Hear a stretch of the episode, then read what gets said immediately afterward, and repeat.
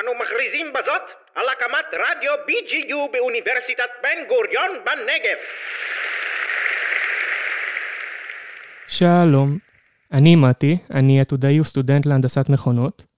במסגרת הקורס חברה אזרחית ומרחב דיגיטלי בישראל, התבקשתי לבחור במדיום תקשורתי כלשהו ולהתנסות בו, כדי שבהמשך אוכל להסיק כל מיני מסקנות בקשר אליו.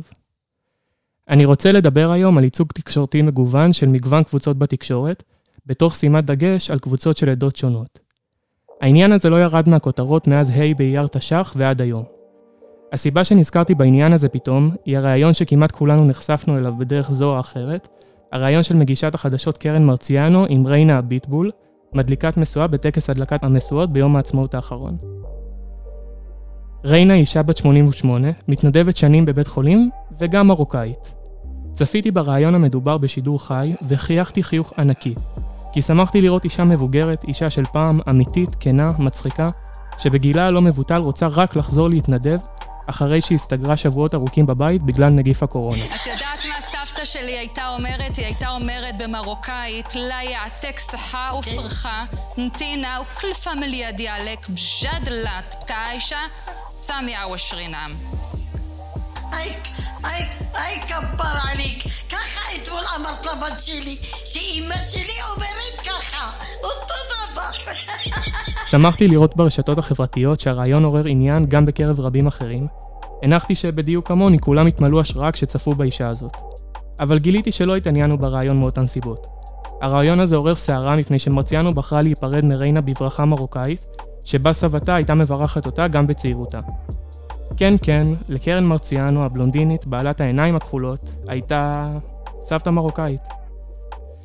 אם להיות כן, הופתעתי גם אני לראות את קרן מרציאנו בלוק האירופאי המובהק הזה, פוצחת במרוקאית שוטפת, אבל אחרי שתי שניות בדיוק התעלמתי מזה והמשכתי להתרכז בטוב שבריינה. כמו שאמרתי, מתברר שאחרים לא קיבלו את זה כמוני. המונים לא הצליחו לעכל את העובדה שלמרציאנו יש שורשים מרוקאים. בבת אחת עלה שוב העניין העדתי, אלפי אזרחים במדינה שגם להם יש שורשים מרוקאים, שמחו כל כך לגלות את הרקע העדתי של מרציאנו. בתגובה לרעיון הזה, שהיכה גלים באופן מטורף, התראיינה מרציאנו לדני קושמרו במהדורת סוף השבוע של החדשות והגיבה לדברים. ציבור גדול של אנשים הרגיש שסוף סוף נופצה איזושהי תקרת זכוכית שמגישה ממוצא מזרחי, אמרה שני משפטים בערבית מרוקאית בפריים טיים במהדורת החדשות המרכזית של ישראל.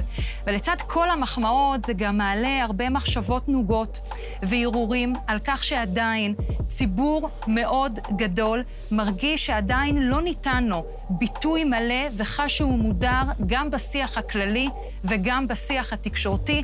איך זה קורה שהמדינה בת 72 ובשנת 2020 ועדיין ציבור מאוד גדול מרגיש את הרגשות האלו? זו הזדמנות שוב לחשבון נפש של כולנו.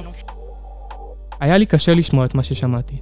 כאב לי באמת לשמוע שיש חלק גדול בציבור שמרגיש שאין לו ייצוג הולם בפלטפורמות התקשורת השונות. התאכזבתי לשמוע שהעניין הזה בוער מאוד ותוסס מאוד בקרב כל כך הרבה אנשים, גם אחרי יותר מ-70 שנותיה של המדינה שלנו, בדיוק כמו שאמרה קרן. אבל תהיתי גם למה.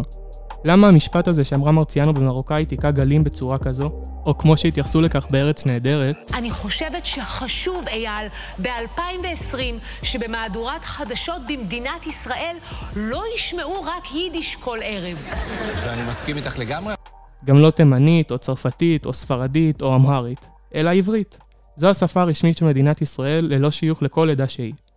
אם כן, למה בכל זאת המשפט הזה גרם לכזו רעידת אדמה?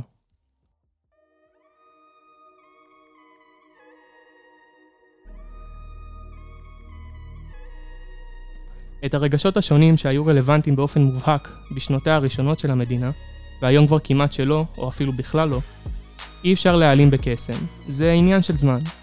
אבל כדי לזרז את התהליך הזה, אני בהחלט חושב שצריכים לדאוג לייצוג עדתי שווה ככל האפשר בכל אמצעי התקשורת הקיימים היום. אבל אז תהיתי לעצמי, זו לא באמת העדה שמשנה לקבוצות שונות באוכלוסייה שמרגישות שהן אינן מיוצגות.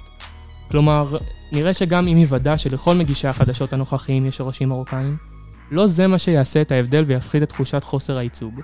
יש כאן עניין מהותי של חזות ונראות. את דוד מבאר שבע, או את אלכס מאילת, או את קרן מחיפה, לא מעניינים השורשים הפורמליים הכתובים לכל אחד ממגישי החדשות בעבודת השורשים שעשו בכיתה ז'.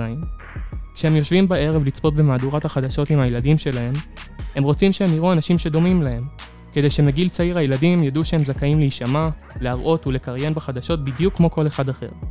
כלומר, את דוד המרוקאי או את אברהם האתיופי לא מעניינים השורשים המרוקאים או האתיופים של מגישי החדשות, כל עוד רוב האנשים שנראה על המרקע יהיו בהירים ובעלי עיניים כחולות. עידו, הילד של דני המרוקאי, שצבע העור שלו שחום יותר ועיניו חומות, צריך לראות מגיל אפס אנשים שדומים לו בפאנל החדשות, כדי שיטמע בו מגיל צעיר שהוא יכול ומסוגל ורשאי לעשות הכל בדיוק כמו כל אחד אחר. אלו מכם המרגישים את חוסר הייצוג ההוגן המדובר, תסכימו איתי שכשאתם מקשיבים לרדיו, אתם מרגישים כך פחות. כי רדיו הוא ניטרלי לגמרי כשמדובר בנראות. הוא מבטא לגמרי את השיוך העדתי על בסיס מראה חיצוני. אתם יכולים לשמוע אם מדבר אליכם קול של גבר או קול של אישה, אם מישהו מדבר אליכם במבטא כזה או אחר, אבל אינכם רואים אם הוא דומה לכם או לא. הרדיו מקדש את התוכן, משום שניתן להתחבר או לא להתחבר לתוכן המשודר בו, בלי קשר למראה של מי שמעביר את המידע. אחרי כל מה שאמרתי, אתם עלולים לחשוב שבעיניי הדבר הנכון ביותר לעשות הוא לבטל לגמרי את שירותי החדשות על המרקע, אולי גם לנטרל את השדרן האנושי. פשוט לתת לאיזה רובוט לדבר בקול רובוטי כדי שלא יהיה משוייך לאיזושהי קבוצה. אבל אינני חושב ככה בכלל.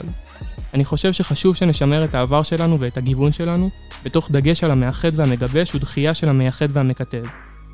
אסכם את דבריי בכך שאגיד שאני מאמין שהעדה הפורמלית של מגישי החדשות לא השפיעה על קבלתם לעבודה. אני מניח שכמו מרציאנו יש בחברת החדשות עוד כתבים שחזותם אירופאית אך על הנייר יש להם בכלל שורשים אחרים. אבל לא זה העניין, העניין הוא הנראות. חברות החדשות צריכות לדאוג לייצוג חזותי שווה לכל הקבוצות שיש באוכלוסייה, כדי להאיץ את תהליך הטשטוש העדתי שהיה צריך להיעשות כבר מזמן. כי העניין העדתי איננו רלוונטי ואסור לאפשר לו להיות רלוונטי. לשמחתי, אני רואה שאצל בני גילי זה בוער פחות, ובאופן אישי אני מלא תקווה שבילדים שלי העניין הזה יבער אפילו פחות, שהילדים של הילדים שלי ידעו שפעם הייתה חלוקה ושיוך על בסיס עדתי ולא יותר מזה, ושהילדים של הילדים של הילדים שלי כבר לא יכירו כלל את החלוקה המוזרה הזו על רקע עדתי, שזה יישמע להם כמו איזה אגדה אורבנית ישנה.